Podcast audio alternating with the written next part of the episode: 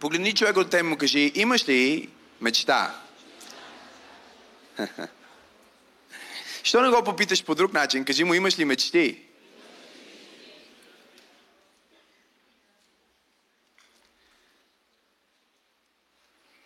Разговарях с един мой приятел и той ми казва, виждам, че правиш поредица за мечтите. Как така решаваш да правиш поредица за мечти посред всичко, което се случва в света? Той ме пита с, с добро отношение и с правилното сърце, но въпросът му разкрива логическа грешка, която смятам, че много християни имат. Всъщност това, което той ми казва е, Максим, има война в Украина, има световна економическа криза, има бунтове в европейски столици, света е откачил, страх е от всяка страна, а ти започваш да говориш за мечти.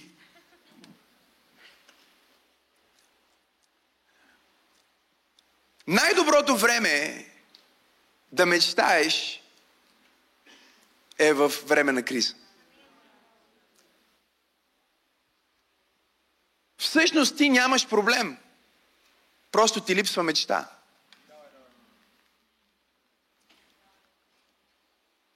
Аз се научих на това, когато бях на около 15 годишна възраст, малко преди да стана на 15, започнах да имам тези сънища. И между другото, сън и мечта в много от древните езици е една и съща дума. Както и в някои съвременни езици. Например на английски. Dream е мечта, но dream също така е сън.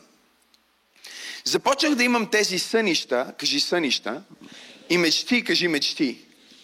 И докато получавах тези сънища и мечти, които изглеждаха грандиозни, аз живеех без ток и без течаща вода. Всяка събота отивах в двора на съседите ми, където имаше една чешма, която никога не се спираше, защото при минусови температури, ако е изключена водата, ако е спряна, водопровода замръзва и съответно никой не може да си пълни вода. И голяма част от квартала ни, там си пълнихме вода от тази чешма. Беше много интересно нещо да отивам всяка събота, когато отивах на библейско училище, за което си плащах, живеейки без ток и без вода, си плащах в събота да хора на библейско училище. Това е истината. И пълних две кофи с вода, за да се изкъпа преди да отида на училище. И в тази ситуация аз имах мечти. В тази ситуация аз имах сънища, аз получавах картини от Бог до такава степен, мога ли да бъда честен с вас? До такава степен, че един ден казах на Господа, Господи, моля те спри, ще му умориш. Разочарованието ми е толкова голямо. Молих се с затворени очи. Не защото има някаква сила, защото не исках да виждам как тапетите падат. Един ден се молих в стаята и визуализирах как строя къщи, визуализирах как купувам къщи на хора. Бог ми даваше всички тия мечти за изобилие. Виждах се как проповядвам по целия свят, виждах се как съветвам хора, които са познати, виждах името ми познато, виждах как хора идват и ми благодарят, че съм променил живота им и живеех без токи вода и затварях очите си, за да не виждам ситуацията, в която живеех. И един ден, докато се молих, нещо му удари по главата. Първо си помислих, че е свръхестествено, после отворих очи и видях един от тапетите просто беше паднал с за мазилката върху главата ми. Целият бях в, в, в, в бял прах от това. И аз казах, Боже, изморяваш ме, моля те спри, намали интензитета. Можеш ли да ми дадеш малко по-нормални мечти? Казах му, какво ще кажеш, вместо да ми даваш мечта, как съм коуч на знаменитости и на хора, които са влиятелни в света, що не ми дадеш мечта, примерно, да ми се пусне тока? И тогава Бог ми каза, Максим, ти нямаш проблем. Ти просто все още нямаш изгарящо желание. Когато аз ти дам мечта, която е изгарящо желание, проблемите няма да ти правят впечатление. Не защото няма да имаш проблеми, а защото огъня в теб ще е по-огнен от огненото изпитание, в което се намираш. Но Бог ми каза, започва с мечта. Кажи, започва с мечта. Бутни човек от теб, кажи му, започва с мечта. Бутни от другата страна, кажи му, започва с мечта. Кажи го силно, започва с мечта. Ефесяни 3 глава, 20 стих казва, да бъде слава на Бог, който според мощната си сила, действаща в нас, е способен да направи далеч повече, отколкото бихме се осмелили, чуйте това, да поискаме или дори да мечтаем несравнимо повече от нашите най-големи молитви, желания, мисли или надежди. И разширения превод го казва още по-красиво, казва сега на Него, който чрез или в последствие на действащата, чуйте, действието на Неговата сила, която работи в нас, кажи в мен, работи Божията сила, кажи го, е способен да извърши целта си. Бог има цел за теб. И да направи преизобилно, далеч над, отвъд всичко, Господи Исусе Христе което смеем да поискаме или да си помислим и след това дава това определение, което просто ме кара да настръхвам всеки път, когато го прочита. Безкрайно отвъд нашите най-високи молитви, копнежи, мисли, надежди или мечти. Кажи отвъд. Кажи безкрайно отвъд.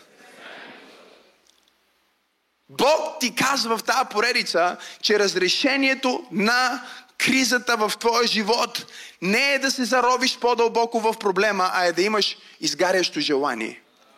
Когато ти имаш изгарящо желание да постигнеш нещо, когато ти имаш изгарящо желание да стигнеш до някъде, това изгарящо желание се превръща в гориво, което те кара да се събудиш сутрин, когато нямаш друга причина и нямаш желание да се събудиш. Така ли е, говорете ми? Изгарящото желание вътре в теб е онова, което прави нещата така, че да не ти правят впечатление. И в момента, в който аз разбрах това откровение, на 15 годишна възраст, аз започнах да проповядвам част от на, началото на моята кариера, в кавички да кажем кариера, защото това е призвание, но моя път започва и аз започвам да проповядвам, започвам да служа на Бог навсякъде, където ми се отваря възможност, спря да ми прави впечатление как живея. Чуйте ме, моля ви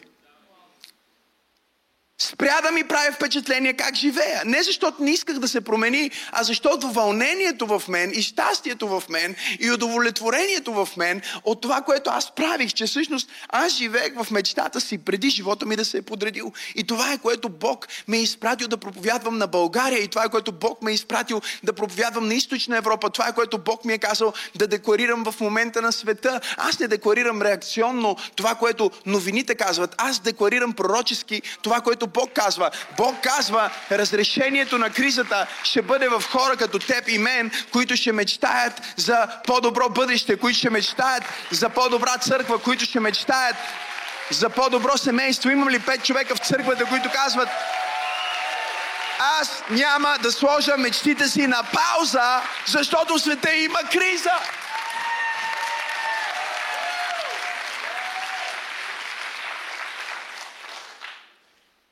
Да ви кажа ли нещо революционно?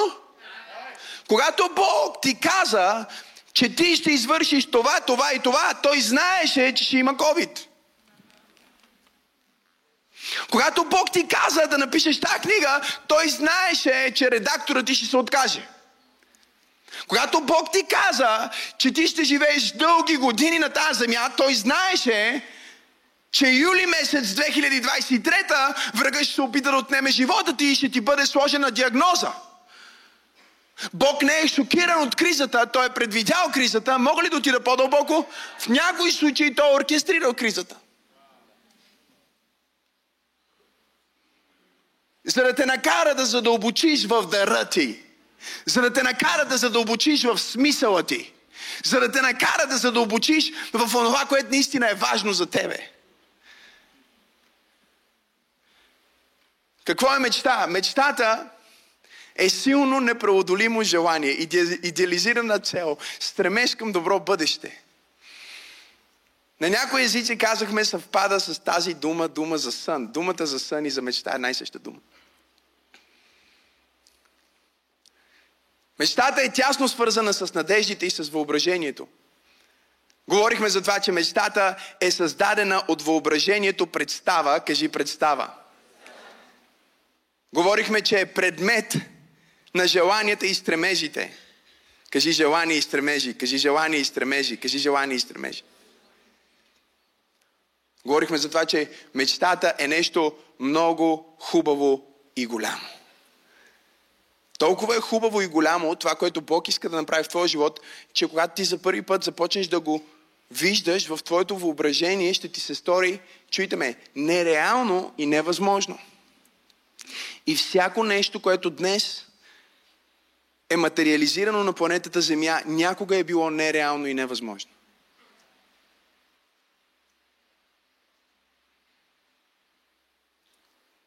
Това, че в момента се включват хора от всяка точка на планетата Земя да слушат това послание, е нереално и невъзможно. Какво си е мислил човека, който е измислил камерата? Как е мислил човека, който е измислил микрофона?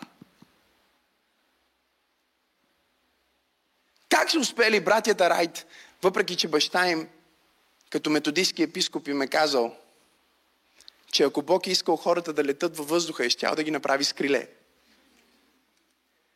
Как въпреки проповедта на собствения си баща, те решават да създадат самолет? Откъде идва? Бутни човекът му кажи, мечтата е нещо хубаво, нереално и в началото изглежда невъзможно. Кажи му, ако изглежда възможно, значи не е от Бог.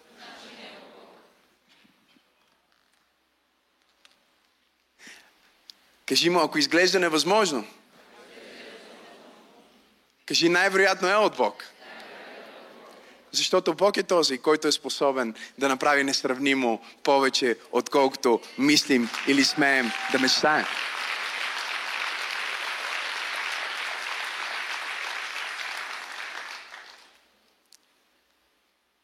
Следващия стих е изумителен. Следващия стих в Ефесяни казва, че той е способен да направи несравнимо повече, отколкото ние мислим, желаем, мечтаем, далеч отвъд най-смелите ни мечти и въображения, но 21 стих казва нещо много силно и казва на него да бъде слава в църквата. Кажи в църквата. И в Христа Исуса във всички поколения от сега и до века. Амин. Бог иска да бъде прославен чрез твоята мечта в църквата. Добро утро! Чуваме ли се?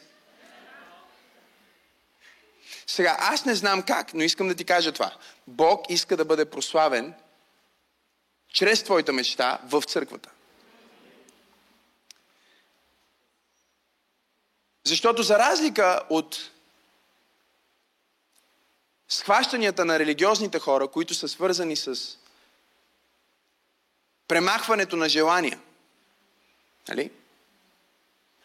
Почти всяка религия, за съжаление и в някои християнски изповедания, става дума за премахването на желание, като че желанието е нещо лошо.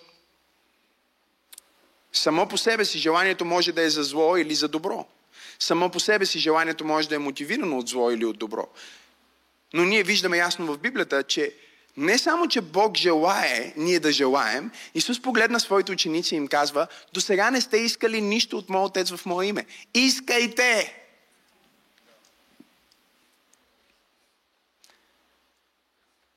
Дебатирах с един будист, говорихме за желанието. И аз му казах, виж, дори когато ти казваш, че се освобождаваш от желанието, ти желаеш да не желаеш. Ти се концентрираш, медитираш, размишляваш, изпираш да размишляваш, изпразваш ума си. Разсейваш се от бъдещето, за да дойдеш в настоящето и всичко това го правиш чрез един механизъм, който се нарича воля. Желание. Днес искам да ви преподавам нещо, което за религиозните ще звучи еретично, може би дори богохулно, но за духовните хора ще бъде напълно разбираемо, смиляемо и живото трансформиращо. Искам да ви проповядвам днес за мечтите на Бог.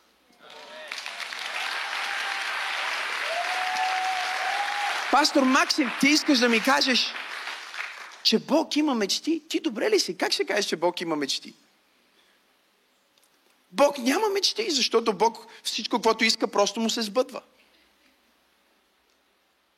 И колкото и да звучи правилно, това не е вярно. Защото Бог довери толкова голяма част от своето творение на човешкия род и на човешкия вид, че Той се съобразява с нас. Нека да ви питам нещо. Мога ли да ви питам нещо? Тук ли сте? Може ли да имаме разговор? Нека да ви питам. Нека да, нека да ви задам един въпрос. Бог иска ли всеки човек да бъде спасен? Говорете ми. Окей, okay. всеки човек спасен ли е? Е, защо не е спасен при положение, че Бог иска всеки спасен? Хайде де. Хайде де. Някой от вас може ли да ми каже, че е Божията воля хиляди по хиляди млади мъже да губят живота си в безсмислена война? Има ли някой, който може да ми каже това? И въпреки това се случва. Защото човешката история е резултата на желанията човешки и божествената воля. А не само на божествената воля или само на желанията човешки. И ако не беше божествената воля, която да прекрати някои от човешките желания, още в Втората световна война нямаше да, да оцелее човечеството. Не знам дали проповядвам в правната църква. Още, още в Първата световна война, още при първите войни, които са се случвали между племена, Бог е този, който може да заповяда на зимата в Русия да бъде толкова люта, че да спре войските на Хитлер. Не знам дали проповядва правната църква. Бог е този, който може да издигне Мартин Лутер Кинг в Америка, за да промени дневния ред и да освободи цял един етнос, цяла раса от игото на робството. Бог е този, който може да издигне някой, да изпрати някой и да направи нещо, за да промени курса на човешката история. И ако ние проповядваме за мечтатели и говориме за това, че ти трябва да бъдеш мечтател, искам да разбираш нещо много важно. Твоята мечта не е просто за теб. Бог надхвърля твоята мечта, защото Той иска да бъде прославен в църквата чрез твоята мечта.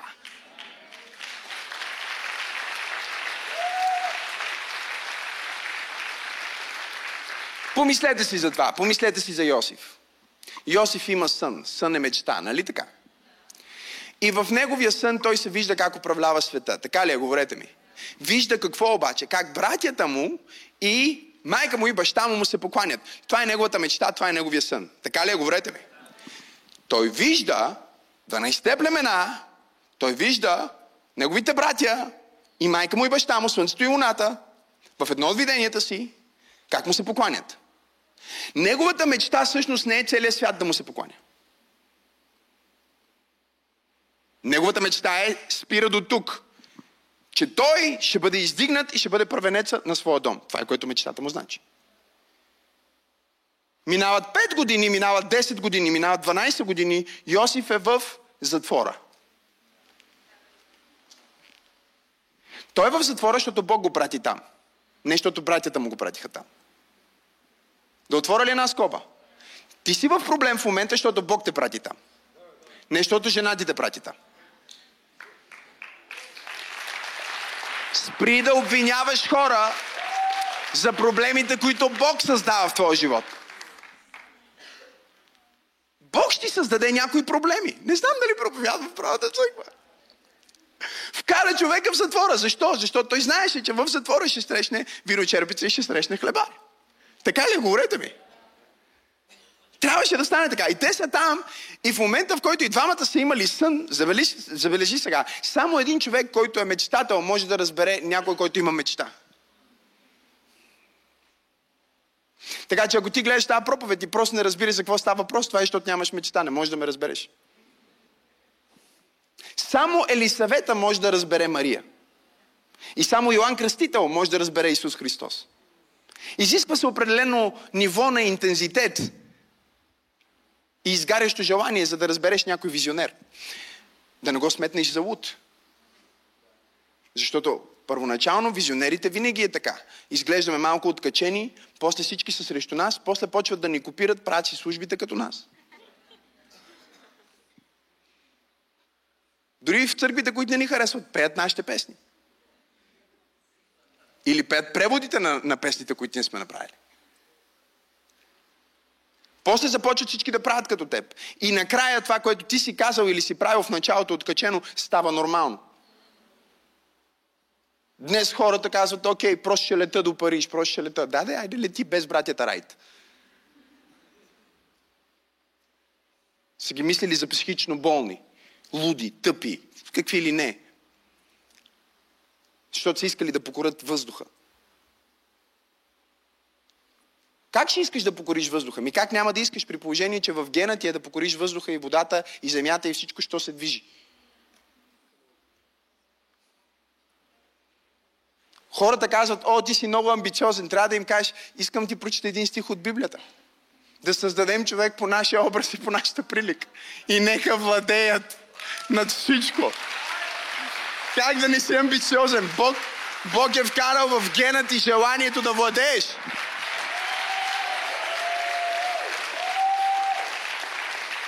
И сега ето го Йосиф е там. Мечтите на Бог. Вижте мечтите на Бог. Йосиф си мечтае, неговата мечта е като някой от вашите мечти. Минало е от това да мечтае да му се покланят братята му, към това да мечтае да се върне при братята му. Първо мечтата му е била да бъде водача на целия му дом. Сега сигурно мечтата му е да излезне от затвора. Никога не сваляй нивото на твоята мечта съобразявайки го с нивото на твоите обстоятелства. Позволи на мечтата, която Бог е вложил в теб, да промени твоите обстоятелства, но никога не позволявай на твоите обстоятелства да променят мечтата, която Бог е вкарал в теб.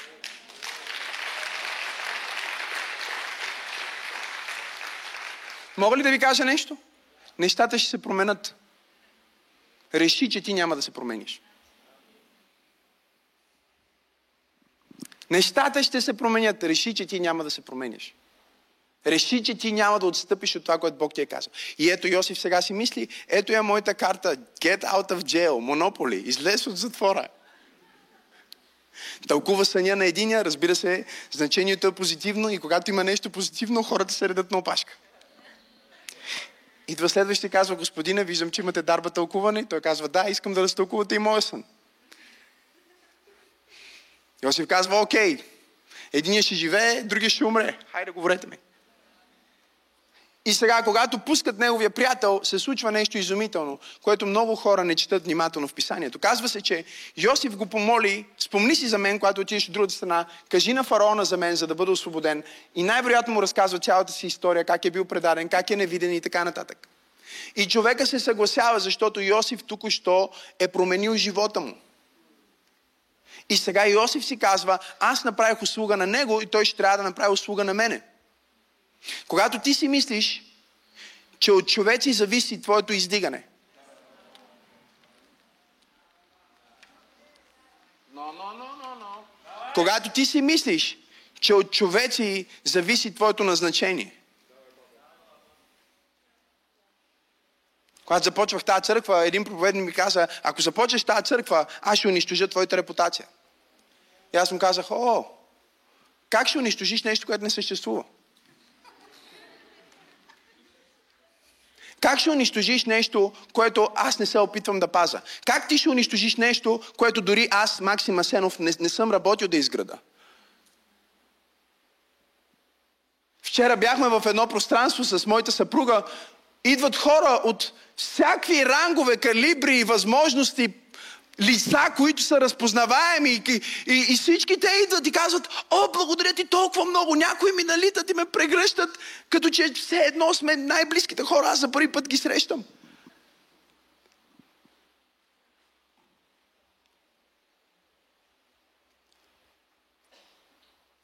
Не е чрез връзка. Не е чрез услуга. Не е чрез човек. А е чрез назначение. И чрез откликване на Божието призвание, когато ти кажеш, Господ Бог, аз разбирам, че ти имаш мечта за мен. И аз имам мечта за себе си. Можем ли сега да направим едно синкване на моята мечта с твоята мечта? Защото мечтата на Йосиф е да излезе от затвора. И мечтата на Бог също е Йосиф да излезе от затвора, ама не сега.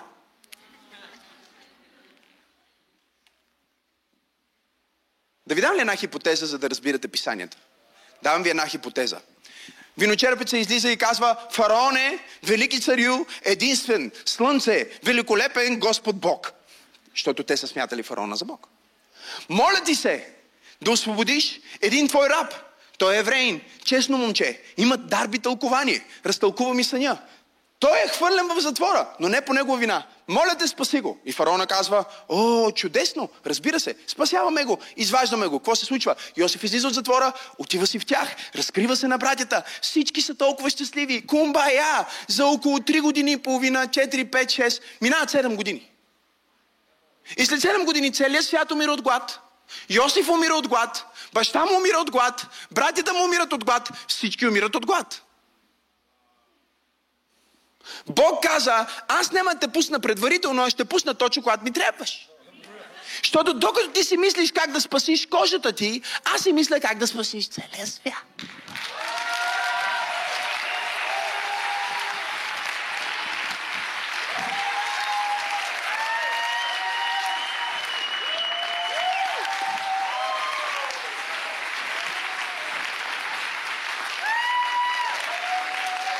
15 секунди пауза за хваление.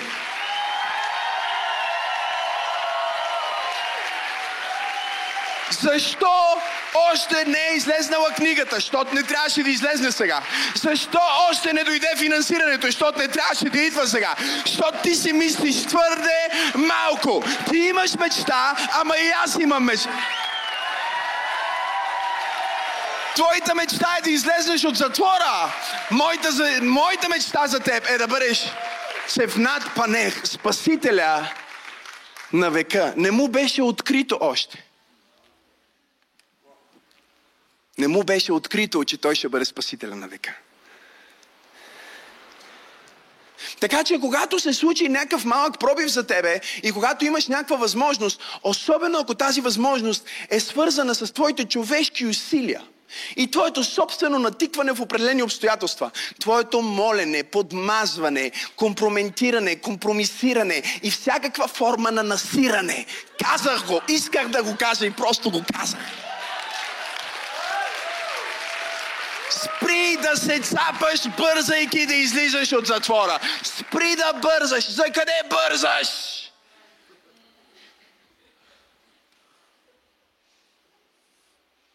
Бързаш да забогатееш, бързаш да получиш парите, бързаш да проповядваш, бързаш да се наречеш апостол, бързаш да се наричаш пророк, бързаш да й предлагаш брак, бързаш и всеки път, когато бързаш, правиш компромис.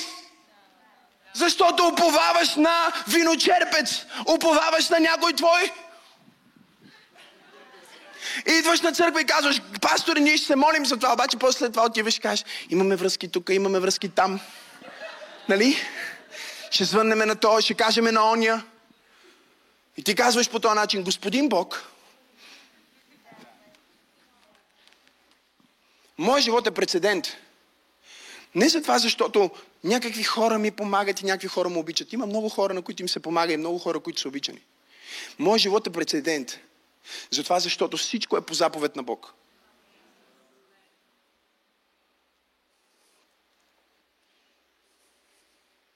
Никога не съм се опитвал да си отворя врата. Никога през живота си. Освен вратата, която Бог ми е казал, влизай. Тогава, ако трябва, влизам с злом. Но Бог ми е казал, това е различно. Докато чакам, само стоя и чакам. Защото вратите, вратите, които Бог иска да отвори за теб, те са врати с сензори. Онзи ден дъщеря ми гледаше въртящата се врата на един хотел, бяхме настанени и по едно време тя ме гледа и казва, тати, тази врата спря да се върти. Аз казвам, да, тати, защото няма никой наоколо.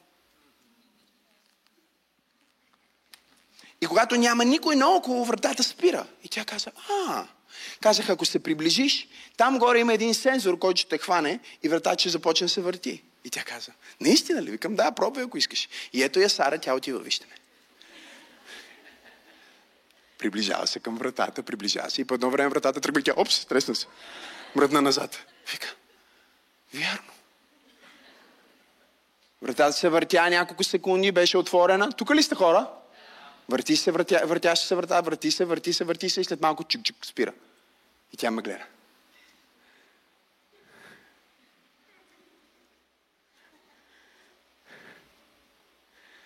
Приближава се, бум, вратата се отваря отново. Тя отново се стряска назад отива.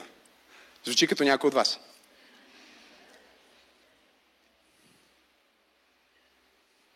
Бог каза, вратата не е отворена, защото не си достатъчно близо. Бог каза, вратата не е отворена, защото не се отваря от разстояние. Бог каза, вратата е блокирана, защото си се опитал да я буташ. И като се опиташ да буташ автоматична врата, тя се разваля.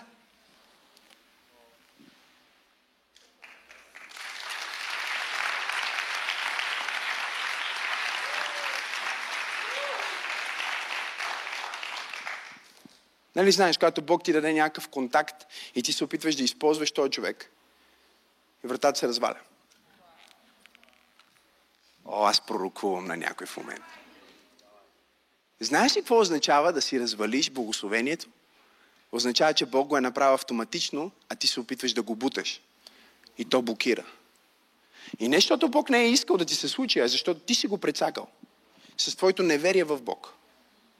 Ти трябва да бъдеш като Йосиф, който накрая си научи урока и каза виночерпец, брат, братовчет, потифар, мутифар, светофар. Никой, никой не може да ми помогне. В тази ситуация, в която съм, аз съм напълно зависим от Бог. Бог чака някой, под звука на моя глас, да осъзнае, аз съм... Тая мечта не ми беше дадена от Потифар. Тая мечта не ми беше дадена от виночерпеца. Тая мечта дори не ми беше дадена от фараон. Знаете ли защо Йосиф можеше да се изправи и да стане баща на фараон? като баща на фараон, като пророка на фараон, духовния учител на фараона. Защото той беше изгубил всяко притеснение и упование в човек. Той знаеше, дори фараона е просто употребен. Твоя шеф е просто употребен твоя приятел, който е направил тази интродукция, просто употребен. Не дей да слагаш цялото си упование, доверие и хвала в човек. Сложи ли си хвалата в човек и упованието ти в човек, ще бъдеш разочарован много бързо. Служи цялото си упование и внимание върху това, каква ли е Божията мечта за мен. Какви са мечтите на Бог? Това са Неговите желания. Нека да ви кажа за някой от тях. Разбира се, миналия път казахме, че Той желае да ни даде добро бъдеще и надежда, да ни даде очакван край. Това е добра новина. Бутни човекът му кажи, Бог има мечта за теб. И му кажи даже нещо повече. Кажи му ти си сбъдната мечта на Бог. Бог те е искал, Бог те е искал, Бог те е искал. Един ден аз не си празнувах рождения ден, дълги години, защото не беше нещо за празнуване за мен. Един ден Господ ми проговори и ми каза, знаеш ли колко хиляди, милиони хора е трябва да се подредат в правилната линия на историята и времето, за да ти просто да се пръкнеш тук. Знаеш ли колко е, е, е, е, енергия, ангели, херовими и серафими са трябва да работят, за да 9 месеца ти да, да си жив и накрая да дойдеш на този свят. И ти не си празнуеш рождения ден. Казах, окей, Господи, почвам да празнувам. Всяка година правя рожден ден за слава на Бог, защото Бог ме е сбъднал. Аз съм едно от тези мечти на Бог, които Бог си е сбъднал. Той ме е пратил на планетата Земя. Ако ти си родител, Бог ти се е доверил със своята мечта. Ей, каква привилегия е това, че Бог ти е пратил човек. Той човек не е твой, той е Божий. Бог просто толкова много те обича теб и толкова много ти вярва, че даже цял човек ти подари на теб.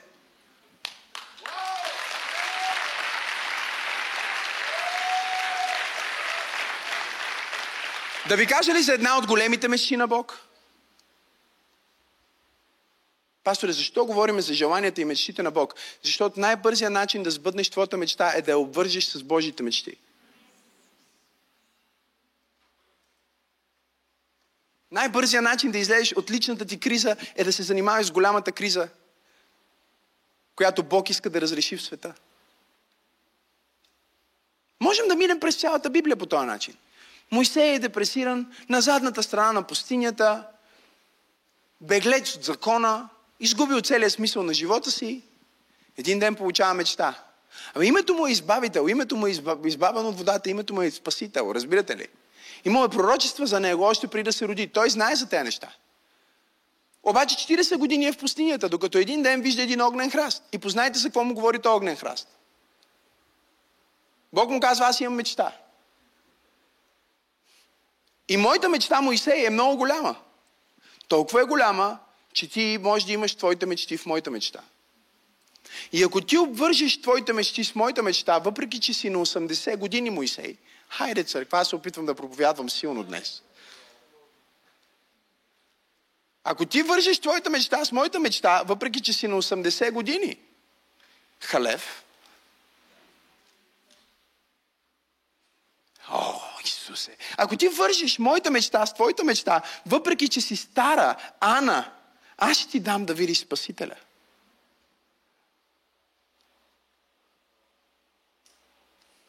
Ако ти обвържеш твоите мечти с Божите мечти, аз искам да ти кажа нещо. Номер едно, твоите мечти ще започнат да се ускоряват и да се сбъдват по-бързо. Неща, които си се мъчил и си се пъчил и си се чудил и си се компрометирал и си правил всички тези неща, за които казах по-рано.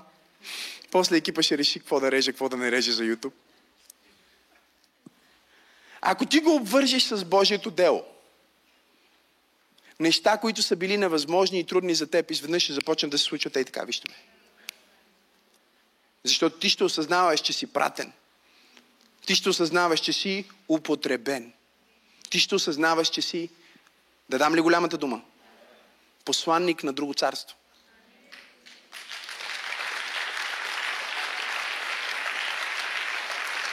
Аз съм посланник на друго царство. И се занимавам с интересите на царя. Първо писмо до Тимотей, чета съвременния превод на Библията от 2 глава, от 3 до 6 стих. Казва, това е добро, кажи добро и радва Бога. Представете ли си, че има неща, които радват Бога? Нашия Спасител. Сега, кое е нещото, което радва Бога? Да ви кажа ли кое е нещото, което радва Бога? Когато се молим за спасението на света. Сега, ако Бог мечтае целият свят да бъде спасен, което е мечта на Бог според Библията, той иска целият свят да бъде спасен.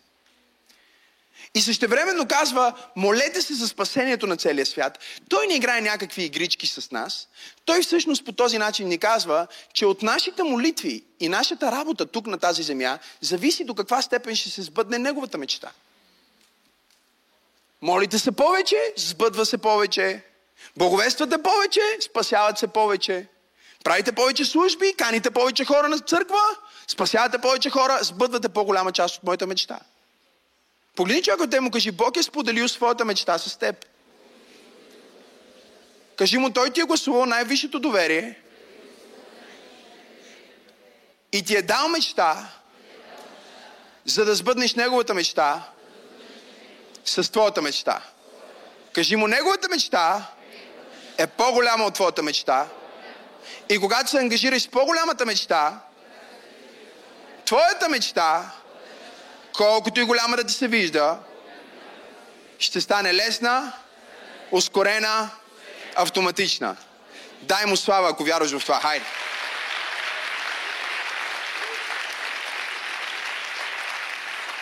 Това е добро пред Бог, нашия Спасител, който иска всички хора да бъдат спасени и напълно да познават истината. Да бъдат спасени. Кажи спасение. Бог мечтае за спасението на целия свят. И продължава и казва, защото има само един Бог. И забележете, само един е посредникът между Бог и хората. Пастор Максим Асенов. Така ли пише? Говорете ми. Някой го вика, амин, амин. Не, не, амин. Прочети внимателно стиха. Има само един Бог и един посредник между Бог и хората. Папата. Хайде говорете ми, църква. Има само един посредник, тук ще ви влезна под кожата на всички, които гледате на живо по телевизията и в YouTube. Патриарха.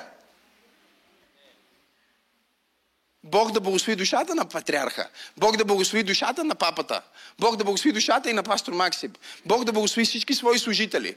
Но апостола ни казва, искам да помните нещо. Няма посредник между Бог и хората, освен, забележете, Исус Христос, който сам бе човек.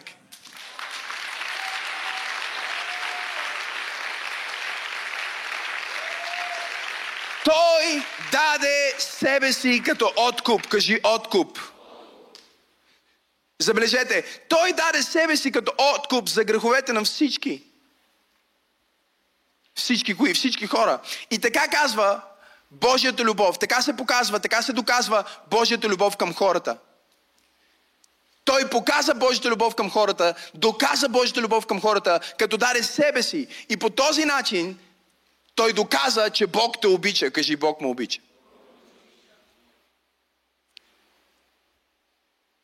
Думичката откуп е изключителна, защото думата откуп е антилутрон и всъщност в Новия Завет има две думи, които могат да говорят за откуп. Едното е откуп като цена, която е определена от онзи, който е отвлякал жертвата.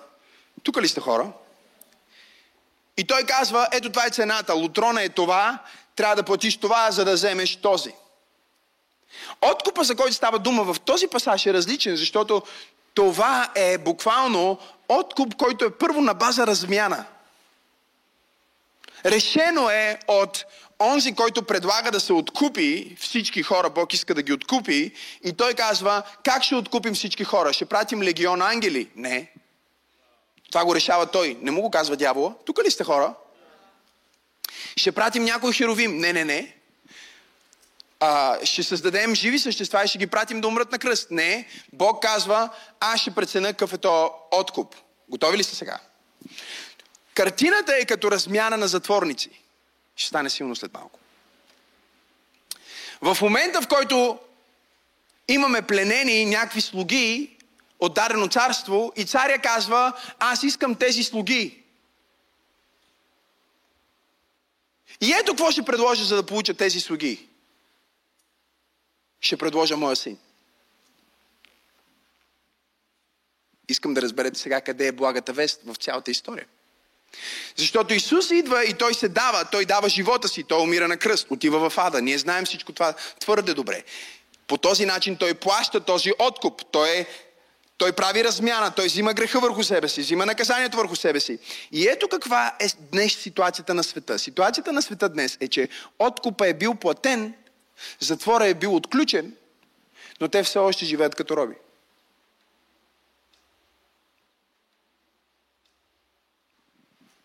И Божията мечта, която той доверява на църква пробуждане, Божията мечта, която той доверява на теб като вярващ, е да отидеш при тези хора, които живеят затворени в матрицата, които живеят като изгубени и да им кажеш, знаеш ли, имам добри новини за тебе. Бог плати цената за твоето спасение. Той направи откупа. Няма нужда вече да бъдеш заключен. Бог мечтае целият свят да бъде спасен. Хайде хора! Бог мечтае твоите близки да бъдат спасени. Ръкопляски, ако вярваш. Бог мечтае България да бъде спасена. Но това не се получава с религия, не се получава с а, номинално християнство, получава се с лично откровение, защото ти можеш да стоиш в затвора и да се наричаш християнин. Ти можеш да стоиш в затвора и да се наричаш а вярващ. Можеш да се кръстиш, да правиш духовни, религиозни ритуали в затвора и пак да си в затвора. Благата вест идва не просто за да можеш да я чуеш и да кажеш, че си нещо, а да живееш по различен начин. Да излезнеш от затвора, да излезнеш от робството на греха, да излезнеш от робството на света, да излезнеш от робството на плътта. Имам ли някой в тази църква, който осъзнава, че Бог ни е дал своята мечта да отидем при хората и да им кажем, хей, няма нужда да бъдеш депресиран. Знам, че си депресиран, но няма нужда да бъдеш депресиран. Знам, че се чувстваш безнадежно, но няма нужда да бъдеш в безнадежност.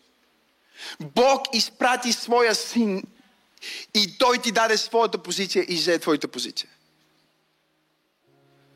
Той даде сина си в откуп. Бог мечтае целият свят да бъде спасен. И когато ние се ангажираме с тази мечта, нашите мечти почват да се ускоряват. Казах, че когато ние се ангажираме с тази мечта, нашите мечти започват да се ускоряват. Знаете ли за какво друго мечтае Бог според Библията? Нека ви го дам. Само още две неща и свършвам. Бог мечтае, според Йоан 17 глава, 20 до 23 стих, за единна църква.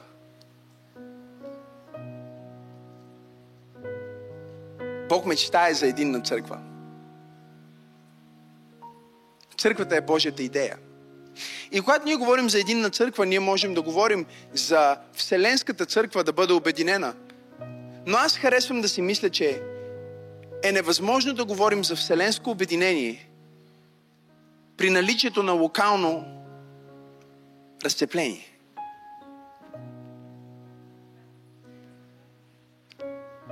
Ако ти не си обединен с човека седнал до теб, хайде пробуждане – ако ти не си едно с тази общност, с сърцето ти и с действията ти, и с даването ти, и с молитвите ти, готови ли сте да ви кажа нещо? С присъстването ти. Има нещо, което липсва от Божията мечта, защото ти си сложен като част от Неговата мечта. Неговата мечта винаги е била църквата и то единна църква. Разбирате ли? Бог поглежда сега в момента към тази аудитория и казва, окей, тялото на пробуждане се е събрало. Липсва един крак обаче. Брат, брат, брат Митко, той гледа онлайн.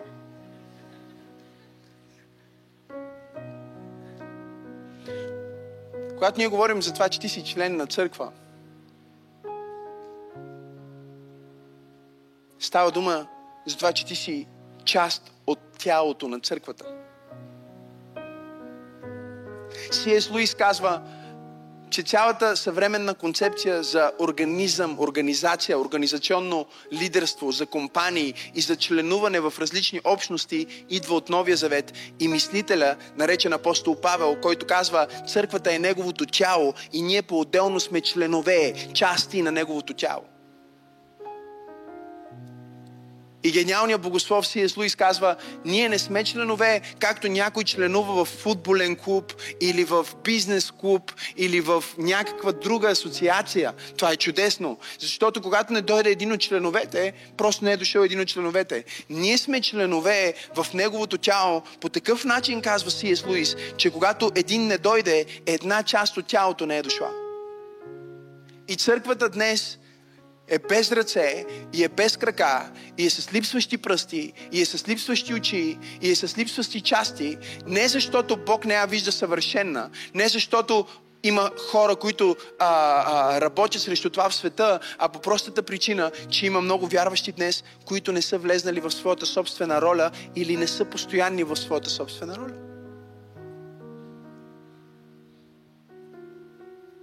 Говорих с един пастор – той ми казва, трудно ни е да се справим финансово. Може да ми дадеш някои насоки за това как да се справим. И аз му казвам, може би трябва да направиш това, може би трябва да помислиш за това, може би трябва да преподаваш това, може би трябва да говориш с хората ти.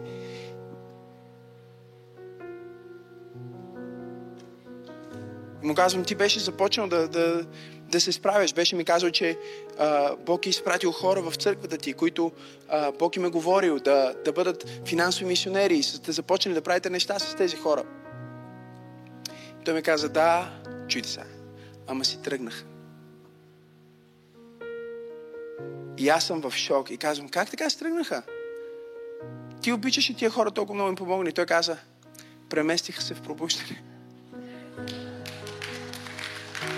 Чуйте ме, чуйте ме, чуйте ме. Аз се разплаках. Аз се разплаках. Му казвам, това е много гадно. Сега не знам какво да му кажа.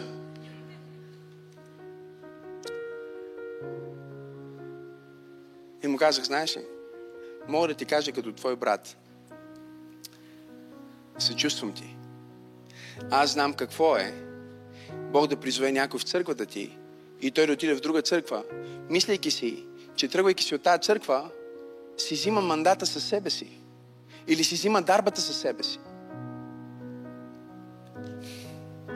Ако ти си пръст в тази църква, в другата църква не мога да бъдеш пръст. Те вече имат пет пръста. Ти ставаш шестия пръст. Ти ставаш излишен. Ти ставаш онова, което се отрязва от хирурзи. Ти се считаш за мутация.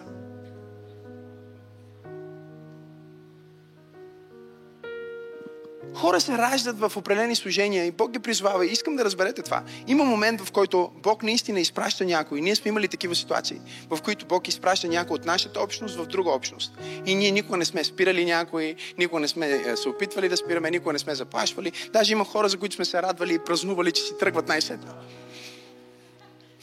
Истинска история. Но има и хора, които са духовни синове и дъщери, в които инвестираш години и време, и възпитание, и обучение, и получение, и срещи, и какво ли не. И просто в един момент на тях им штръква, че те могат просто да станат и да се предвижат. И затова Божията мечта, най-голямата мечта на Бог е единството на тялото. И седях с този пастор и, и просто го насречих, че когато едни си тръгнат, Бог ще изпрати други, защото Бог никога не оставя църквата си. Той има завет с църквата. Той има мечта свързана с църквата. Човек може да си прецени каквото иска да прави, но Бог в крайна сметка винаги има завет с църквата. Той има завет с ангела на църквата. Аз му казах, че има много добре. Ти си ангела на тази църква ти си проповедника на тази църква и Бог има завет с теб и ако някой те е оставил, Бог ще ти прати друг. Никога няма да си сам. Но ето какво трябва да се радваш. И му го казах наистина. Трябва да се научиш да се радваш, когато хора си тръгват и отидат поне в друга църква. Защото по-лошо от това да отидат в друга църква е да спрат да бъдат част от общност. Защото в единия случай си неефективен и си притурка, а в другия случай твоето спасение е поставено под въпрос.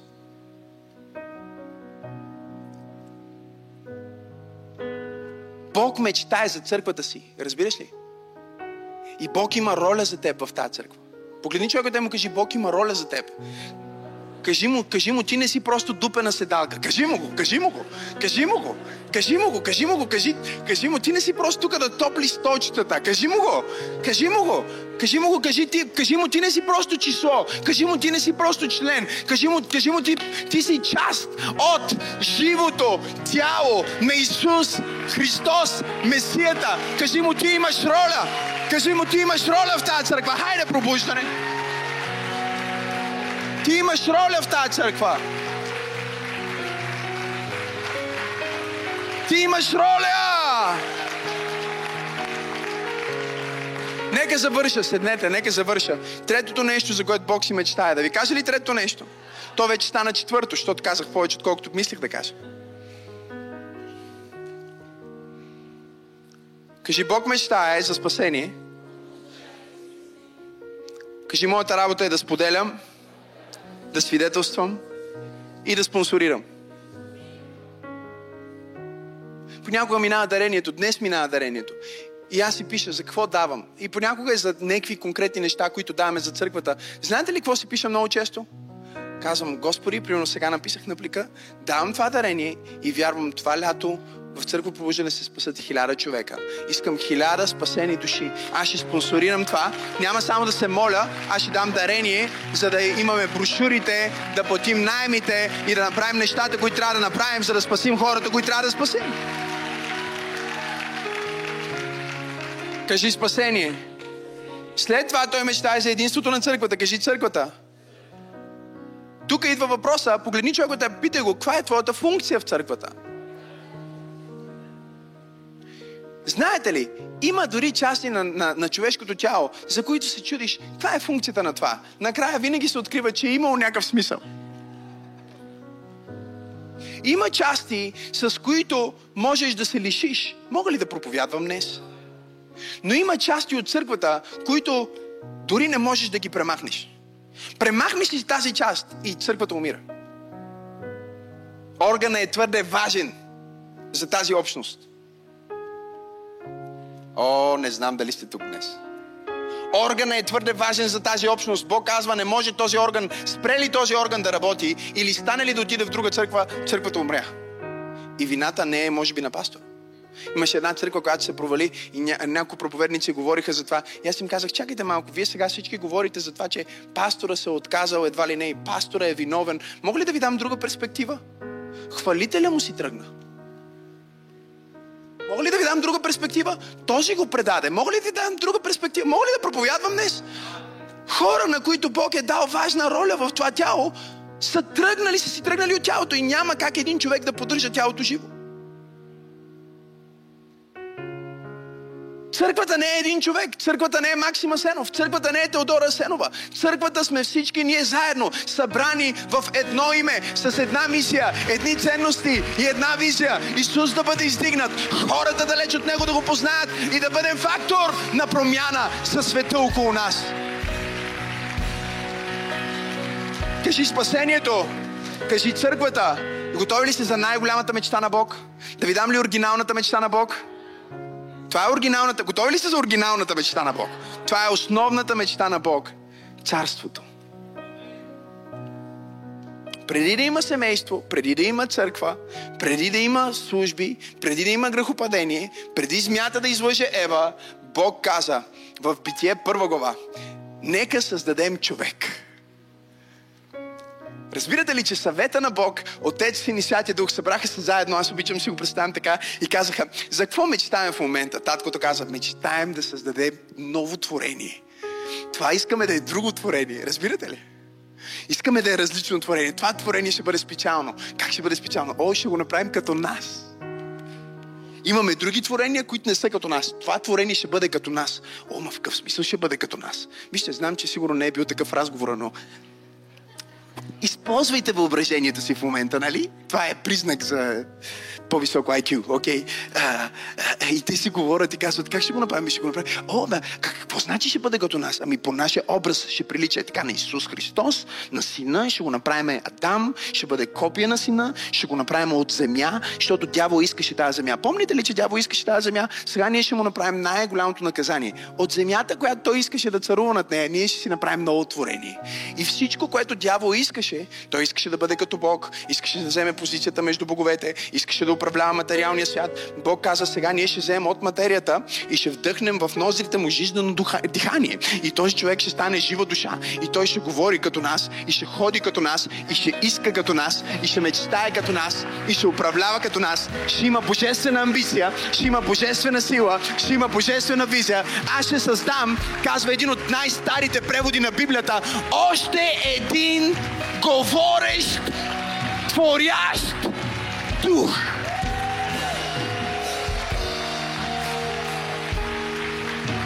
Един от най-старите преводи на Библията казва и Бог каза, нека създадем още един говорещ, сътворяващ. Знаеш ли защо ти можеш да твориш? Защото Бог така те направи да си сътворяваш. Нали? Кучето, колкото и да е креативно, е изпълнително. То няма само да се сети, нали? Дресираш го, може да прави някакви танци, да прави някакви седни, стани, изпълнява. Бог казва, това същество ще бъде автономно.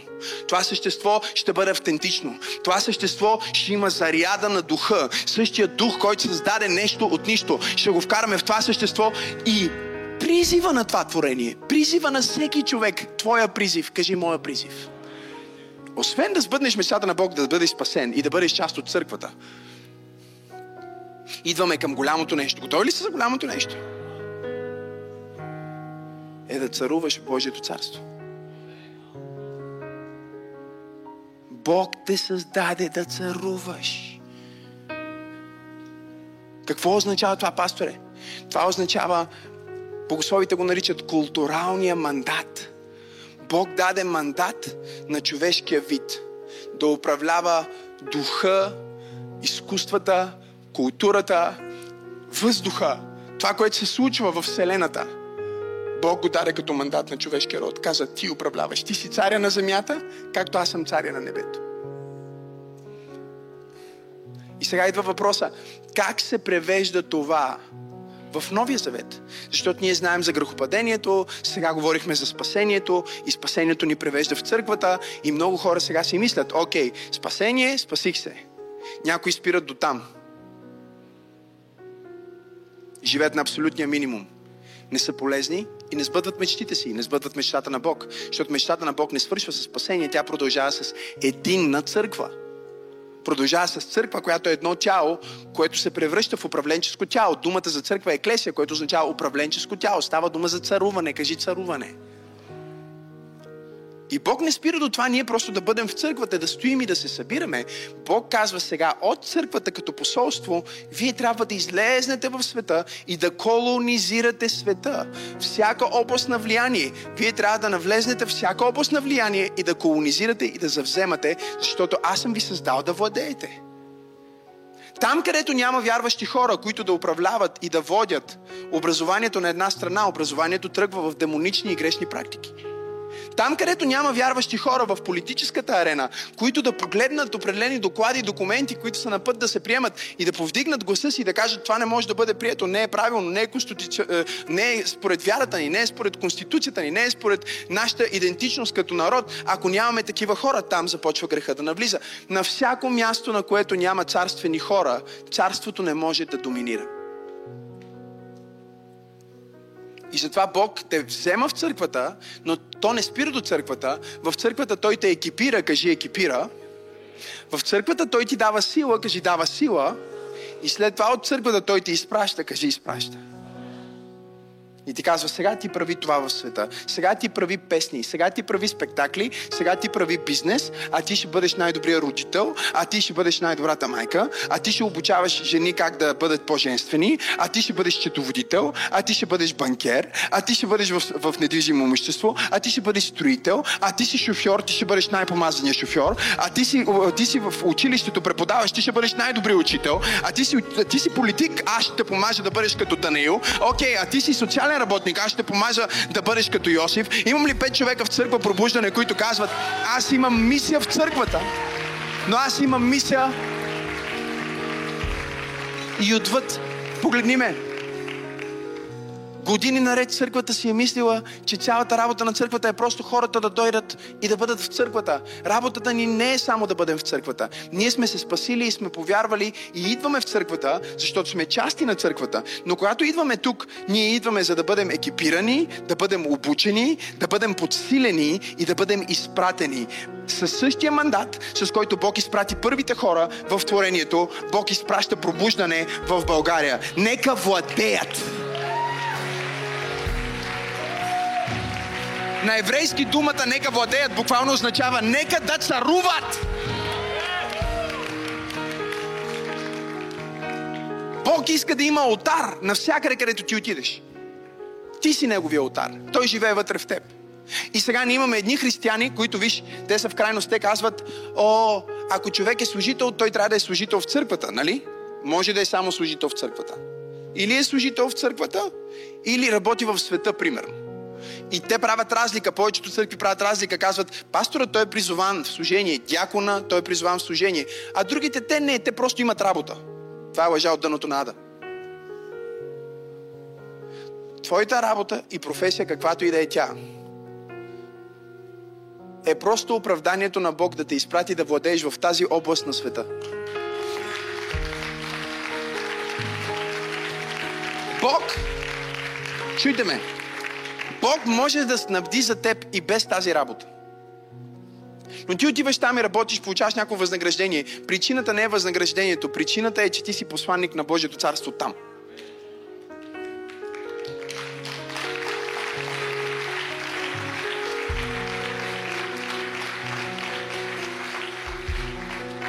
Един ден се молих за църквата. Чуйте ме. И завършвам. Мечтаях за църквата. Това е Божията мечта. Беше ми много трудно първите години, защото аз не исках да съм пастор. Разказвал съм го много пъти. Няма нужда да го разказвам и сега. Мислих си, че ако сбъдна тази мечта, която е мечтата на Бог, не може да се сбъдне моята мечта. Противоречие имаше в мен. Накрая се... А, как да кажа? Накрая се съгласих, защото Бог е малко като мафията, нали? Той ти казва, ще направиш ли нещо? И ти казваш не. И той казва, ще направиш ли нещо? Зарежда пистолета в главата ти и ти казваш, ами ще си помисля. И Бог казва, айде помисли хубаво, ма дай ми отговор сега. Само хора, които са имали призив от Бог, знаят за какво говоря, нали? Говоря за, за този пророк, дед бягаше и накрая беше в корема на рибата. Защото, както казахме, ти си имаш мечта и имаш желание, но и Бог има мечта и желание. И Бог ще се бори за своето желание. И за теб е добре да не се бориш, а просто да приемеш Неговото желание за теб. Така че аз приех желанието, започнахме църквата и беше някъде около втората година на църквата. И аз бях оставил а, мечтата ми да бъда коуч, бях оставил мечтата ми да се развивам толкова повече в бизнес, в бизнес света. Просто си казвах, окей, ако това е Бог, ако това е мечтата на Бог, това е. И Бог започна ми говори и каза, не, аз никога не съм спирал до там. Просто последователността ми е такава. Последователността ми е първо спасението, после църквата и след това от църквата царството. Защото ако ти си казваш, че си царствен човек, но нямаш църква, ти се самозаблуждаваш. Ти си един въздух под налягане. Ти си балон. Нямаш никакво подкрепление. Никой не се моли за теб. С никой не си свързан. И когато ти отидеш в политическата арена и казваш, о, аз като християнин ще стоя в политиката, ще те изядат демоните там. Хора днес водят културална война в света, в неделя не са на църква. Откъде взимаш сила? Няма откъде да вземеш сила. Дявол ще предаш както си иска. Ти не си по-силен от дявол. Мога ли да проповядвам днес? Погледнете ме. Знаете ли защо днес съм на служба? По същата причина, по която и вие сте. Да, моята роля в тялото е да съм уста. Мога ли да проповядвам днес? И аз съм уста. Но аз не съм тук на служба, защото съм уста. Защото в петък бях на служба, не проповядвах аз. Знаете ли, що бях на служба? Защото за да извърша моя мандат в царството, аз трябва да получа моята сила в църквата. От тук се взема помазанието, от тук се взима духовното покритие. Не можеш да си го направиш сам. И аз съм спрял вече до църквата и съм толкова щастлив, защото когато правиш това, което Бог иска от теб, си щастлив. И един ден, докато се молих, и Бог ми каза, давам ти хора, от всяка индустрия и започна да ми показва лицата на хора. Видях артисти, певици, певци, актьори, актриси, политици, милионери, милиардери, богаташи, бивши мафиоти, настоящи мафиоти. Видях ги като на кинолента. Понеже много хора ме питат, откъде познаеш всички тия хора? Видях ги като на кинолента. В видението ми. И чух Божия глас. И Бог ми каза така. Давам ти тези хора от шоу бизнеса, от политиката и ми изреди седемте области на влияние, седемте планини. И ми каза, можеш ли да бъдеш пророк на любов, а не на осъждение към тях? И ми каза, някои от тях ще се спасят и ще дойдат в църквата. Други от тях ще бъдат като Никодим, който идваше при Христос само през нощта. Никой няма да знае, че са вярващи. Казва, а трети, готови ли сте да ви кажа това, което мен ме провокира? Каза, трети никога дори няма да ме приемат. Но можеш ли да бъдеш пророк на любов, а не на осъждение? Аз казах, разбира се, Боже, но как така няма да те приемат? И той каза, Кир не ме прие, но пак беше мой слуга. Защото в позицията си на влияние на цар, аз го употребих да благословя моя народ. И каза, аз ще ти позволя да бъдеш коуч и да съветваш хора, които дори може да не ме приемат, но аз ще използвам тяхното влияние за моето влияние, за да ти дам влияние и да ти дам име, така че да прославиш моето име на най-високите нива в тази страна.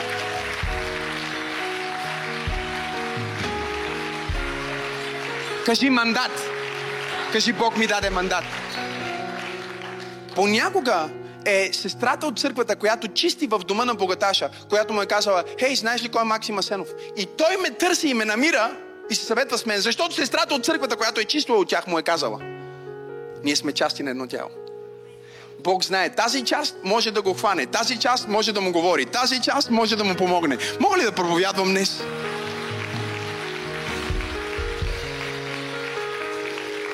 И аз казвам сега, окей, аз няма да натискам тогава, просто ще бъда пророк на любов, а не на осъждение.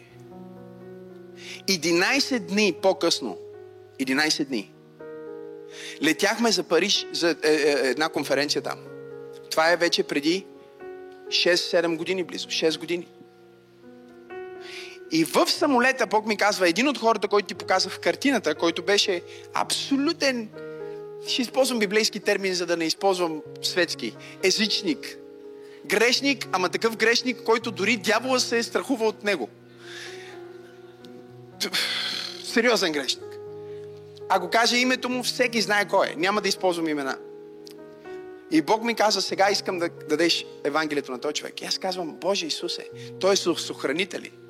Ние се качваме към самолета и аз казвам, трябва по някакъв начин да имам достъп да говоря с него, защото как да отида и да, да, му, да му кажа това, което Бог ми каза. И Бог ми каза слово за него. И когато се качихме в самолета, той беше седнал на седалката пред мен, жена му беше седнала на седалката пред пастор Тери. Охранителите му бяха седнали назад на другата алея и им бяха местата. И Бог каза, ето сега имаш време да му говориш. И аз го потупах го по рамото, той дори не се обърна. Кажи. Така ми кажи. Скочиха горилите му да ме спират едва ли не какво говоря, нали, нещо да не се закачам с него. Казвам, аз съм Божий човек. Ти отиваш в момента към Париж, защото те е страх за живота ти. Имаш преглед в три болници заради проблеми с сърцето. Никой от семейството ти, освен жена ти, не знае за това, защото те е страх за живота ти. Той започна да трепери в седалката си, гледа жена си и казва, чуеш какво каза? Ти чуеш какво каза този човек? Ти чуеш какво каза този човек? Ти чуеш какво каза този човек? И жената започна да се страхува, защото си казва, какви са тия хора? И той се обръща към мен и казва, кой си ти, бе? И аз казвам, казах ти, аз съм Божий човек и Бог ми каза да ти дам слово от Него. И той си подаде ръката към мен и каза, има ли нещо друго, което Бог иска да ми каже? Казах да. Той си отпрати момчетата, които дойдоха да ни разтървават. И аз започнах да му пророкувам за живота му и за детството му и как Бог го обича.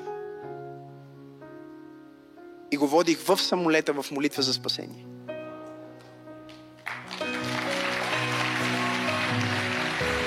Ако кажа сега, не знам дали сте тук днес, ако кажа сега името на този човек, всеки знае кой, няма да го кажа. Просто ще ви позволя, когато отидете на небето, да бъдете в шок, че има и такива хора. Бог е пратил някой до тях. След няколко дни вървим, след късна служба, цял ден не сме яли. И с тази жена тичаме буквално от... Тичаме, търсиме храна. Виждали ли сте хора, които търсят храна? А в Париж всичко затваря, затваря, затваря. И накрая, близо до Айфовата кула, едно малко ресторанче, което затваряха точно, но имаше още хора, които ядат. И ние влизаме вътре и казваме, не може да излезем без да ни нахраните. Не, не, не, затворили сме, we are, мусил, we are closed. Не, не, не, мусил. Мусил. Ще да изям те, просто трябва да ям. Разбираш? И те казват, окей, добре, единственото, което можем да направим за вас, защото кухнята ни затваря, е по един бургер много бързо викаме каквото и да дадете, хляб да е, ще го изядем. Гладни сме, не сме яли. Те ще ни носят бургери. Докато ние отиваме към, а, към масата, където ще седнеме, виждам човек от дясната ми страна. Обръщам се към него, Святия Дух идва върху мен и му казвам, как е дъщеря ти? И казвам името на дъщеря му. И човека пребледня. Почва да трепери. Казва, кой си ти? Какво, как, какво се случва? Викам спокойно, аз съм Божий човек. Бог ми каза да не се тревожиш за дъщеря ти. И той започна да плаше. И ние след това разбрахме защо той се разтревожи, че казах името на дъщеря му. Защото когато казах името на дъщеря му, той е милиардер. И си е помислил, че аз съм я отвлякал или нещо го заплащам за дъщеря му. Аз не го познавам. Казвам името на дъщеря му и му казвам спокойно за дъщеря ти, давам му цялото пророчество. Той, той почва да плаче. Казва на пастор Тери, казва, кой е този? Откъде го познаваш? Той е много силен, нали? Много е силен. Сядаме и човека ми казва, мам ще ви, ще ви потвърди всичко, което казвам. Човека ми казва, тук що имах вечеря в ресторант Три звезди Мишелин с членове на кралското семейство. Аз съм близък на кралица Елизабет. Апартамента ми е тук малко по-надолу. И докато реших да се разхода, да си отида, чух глас, който ми заповяда. Влез в това заведение и си поръчай вино. И вика, това, в което пия в момента, е най-ужасното вино, което съм пил през целия ми живот. И вика, не знаех защо съм седнал на тази маса и пия това вино, докато ти не дойде и ми каза това. Какво трябва да направя, за да бъда спасен?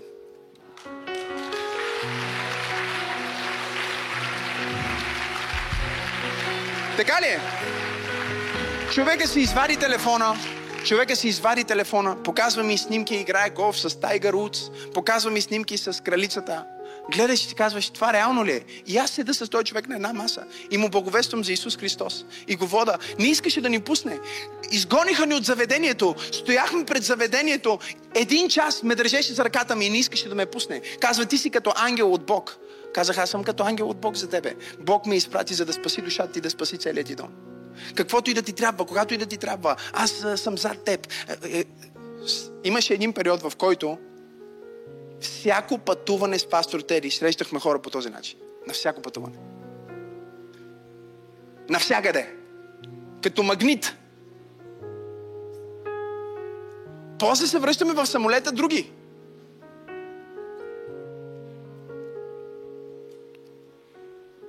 Сега разбираш, че не съм станал коуч, за да забогатея.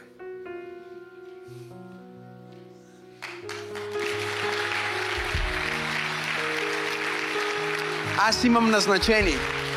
Казах, че аз имам назначение. Да разширявам Божието царство навсякъде, където отидат краката. И Бог, Бог на мен ми даде този мандат. Този мандат.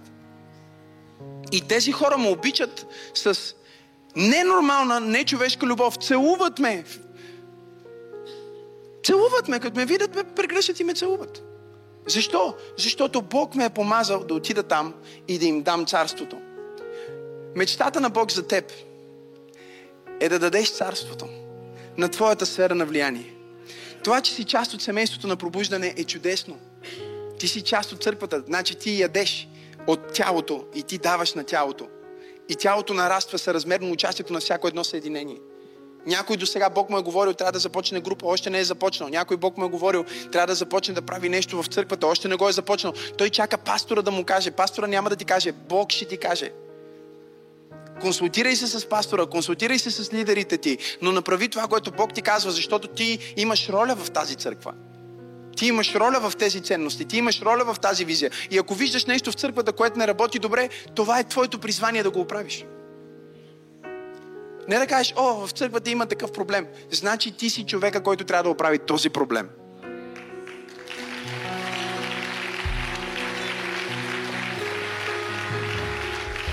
И когато си верен в църквата, Бог каза, в малкото верен на много ще поставя. Бог ти дава царството. И започва да ти дава влияние в света. И има 10 човека в тази зала, които Бог казва, аз ще направя името ти прочуто, ще направя името ти влиятелно, ще направя името ти значимо, за да насочиш хората от твоето име към моето име. Ще бъде по уникален начин. Някой си мисли, добре, пасторе, по благовествие им на всички, полага им ръце екзорсизъм им направи. Нали? Не, аз седя с тези хора и дори не натискам. Ако Бог ми каже да кажа нещо, казвам. Ако не седя и мълча, като че нямам какво да кажа, защото нямам какво да кажа. Знаете ли, един посланник не може да говори каквото иска. Той има какво да каже, като няма какво да каже, свършил. И само факта, че седи там, означава, че репрезентира цялото царство, от което е изпрат. Само факта, че ти работиш в това училище, само факта, че ти работиш в тази клиника, само факта, че ти работиш в тази телевизия. Когато аз казвам, че пробуждане навсякъде го имам предвид, не можеш да отидеш в ресторант без да видиш някой от пробуждане. Не можеш да отидеш в поликлиника, в болница без да видиш някой от пробуждане. Не можеш да отидеш да си оправиш колата без да видиш някой монтьор Не можеш да се хванеш такси без таксиметровият ти да е от пробуждане. Имам ли пет човека в църквата? И Бог казва, аз ще ви дам да ясните по високите места на земята. И свикай, ако вярваш. Хайде! Святи души сте слава върху нас. Святи души сте слава върху нас. Затвори очи и наведи глава, където и да си. Бог ти казва, дете мое, аз искам да те направя не само значим за времето, а значим за вечността всяко постижение, което ще ти дам от тази страна на небето е важно, но ако обвържеш твоите мечти с моите мечти, дете мое, ако обвържеш твоите ресурси с моите ресурси, дете мое, ако обвържеш твоето име с моето име, аз ще ти дам да яздиш по високите места на земята. Аз ще отворя врати за теб на места, където никой човек няма да може да ги затвори и никой дявол няма да може да ги затвори. И Бог казва, аз ще те издигна и ще ти дам име, което да бъде известно, име, което да бъде влиятелно, име, което да бъде авторитетно, Име на човек, чиято дума не се разцепва на две. Име на човек, който седи в авторитета на живия Бог. И Бог казва, твоята мечта ще се сбъдне, но нещо повече. Аз ще сбъдна моята мечта в твоята мечта. И аз ще направя твоя живот и твоето семейство не само значимо за времето. Аз ще направя твоя живот и твоето семейство значимо за вечността. И Бог казва, дете мое,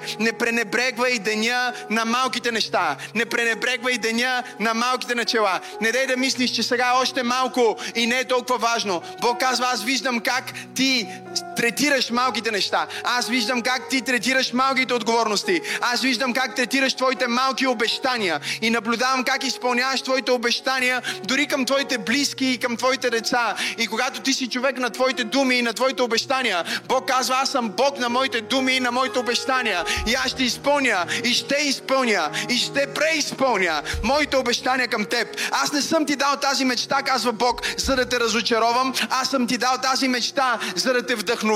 И не разчитай на човеци, не оповавай на човеци. О, но ела в дома ми и оповавай на мен, защото аз, Господ, ще те подкрепя.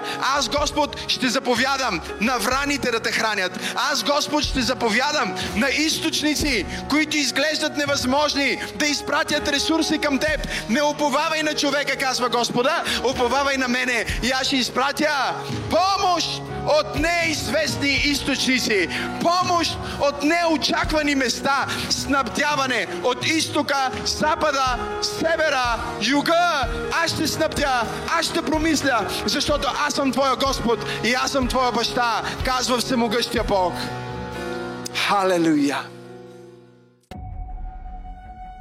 Конференция Пробуждане е не просто събитие, а началото на едно дългоочаквано приключение – живота, който Бог има за теб. Отвъд страховете, отвъд лимитите, отвъд ограниченията, отвъд смелостта ти, отвъд стените. Не се оправдавай с въпросите, не знам откъде да почна, не знам какво да направя. По-лесно, отколкото си мислиш и Бог е по-близо, отколкото предполагаш. just around the corner. Точно зад ъгъла. Your life is about to become amazing. Животът ти ще стане невероятен. Бог е бил с нас до този момент. Той е Бога, който свали огън от небето. Той е Бога, който те е използвал и преди. Той е Бога, който те използва сега. Той е Бога, който ще те използва в бъдещето. Но нека да кажем, че това, което не е възможно нам, човеците, е възможно на Всемогъщия Бог.